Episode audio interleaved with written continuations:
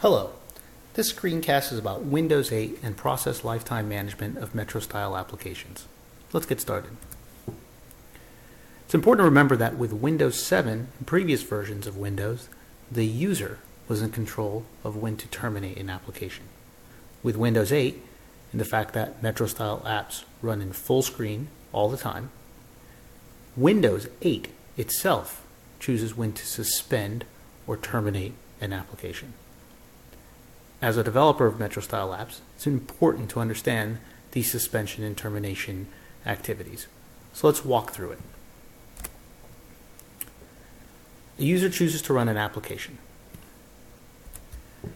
They then start up another Windows 8 Metro style application, which causes the first app to go into a suspension a few seconds after the second app has started up.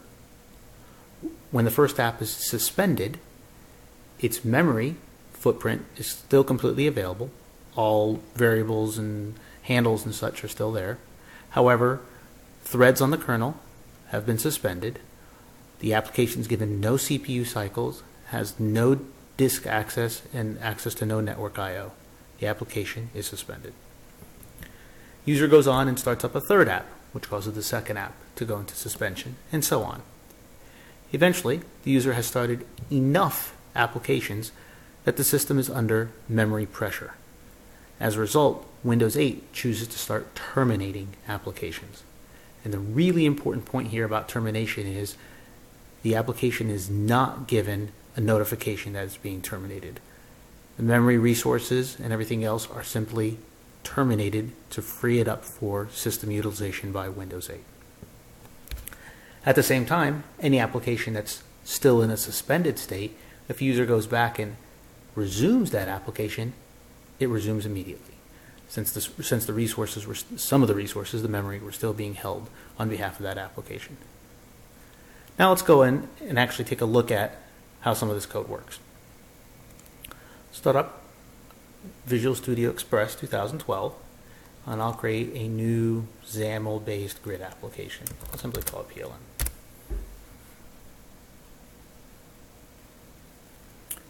So let's take a look at the app.xaml class created on behalf of us and with this template, and we'll see this on launched event.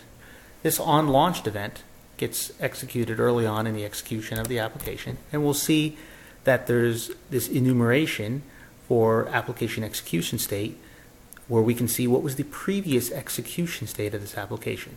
And we see the five possible values are closed by the user, not running, running, suspended, and terminated. So this gives us some granularity as to what had previously happened to this application. If this application is currently running, then we just activate the window as we see has been done here. If the application had been previously terminated, or let's say even closed by the user, we could add, add, an, add that to an OR statement here. We can choose to have the application state uh, uh, restored.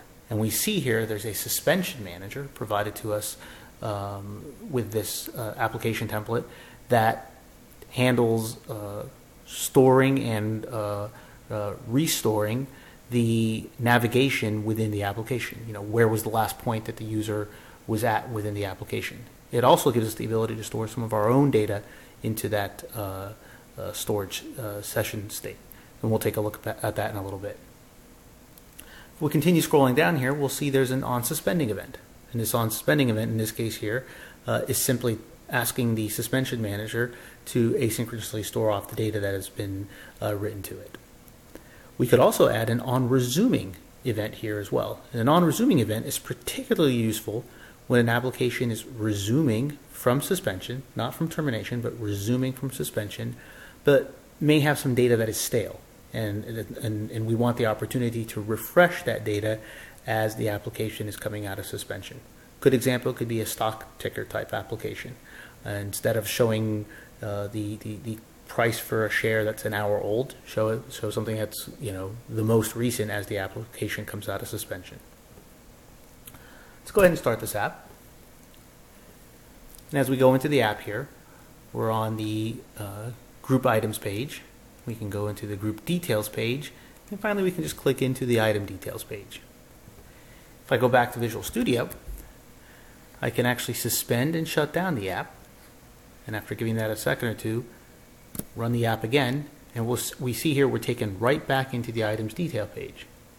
This is the suspension manager handling the navigation, uh, storing and restoring the navigation, saving and restoring the navigation for this uh, application. Something done for us by this template.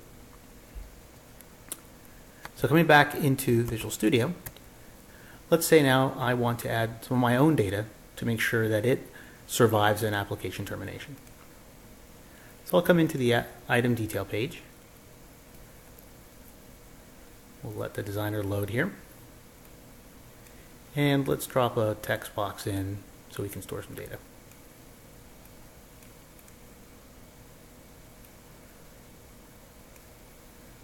Grab a text box, drop it on here. Simply call it TB1, give it a little bit more space. So maybe this is a form of some sort that we are going to fill out some data and potentially the user navigates away and when they navigate back to the application or if the application gets terminated they'd like to see that data still there. They don't have to refill out this form. So let's take a look at this now. Go ahead and run the app. We'll go right into an item detail. And we see this little form here as I kind of mentioned showed before. I'll go ahead and put some data in. I'll just do one two three. And now let's go and terminate the application.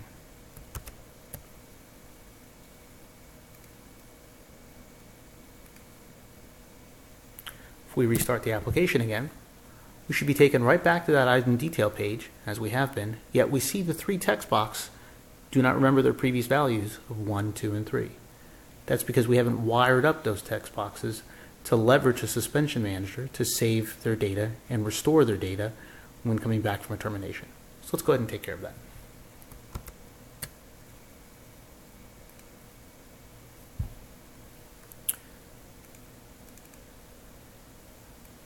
So if we look in this class, we see that there's actually a couple of methods for us already available to handle saving off some state and restoring that state. So let's come down here to the save state. And if we come back up to the load state, we'll see that we have an opportunity to check if the page state is null or not and if it contains uh, a key we're looking for. So in this case, let's drop in this information for the load state to check for this TB1 key and if the TB1's key there is there, let's load up the first text box. We could have done the other text box, but for the purpose of this example, let's just do the first text box. Let's go ahead and start up the application again. So we'll come into this item. I'll go ahead and put something in the first text box. And now I'll come back into Visual Studio. And actually in this case, let's do a suspend.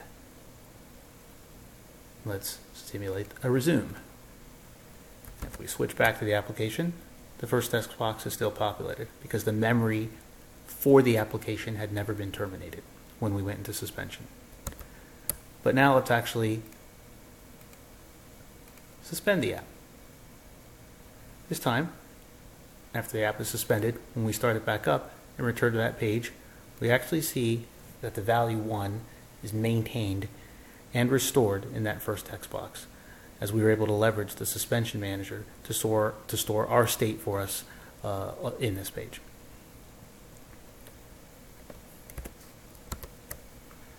So switching back to the slides.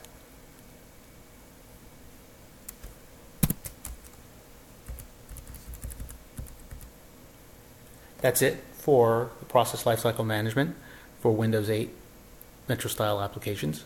I encourage you to take a look at the Windows Dev Center at dev.windows.com to learn more about uh, developing Metro style applications and process lifecycle management, uh, lifetime management as a whole. Thank you.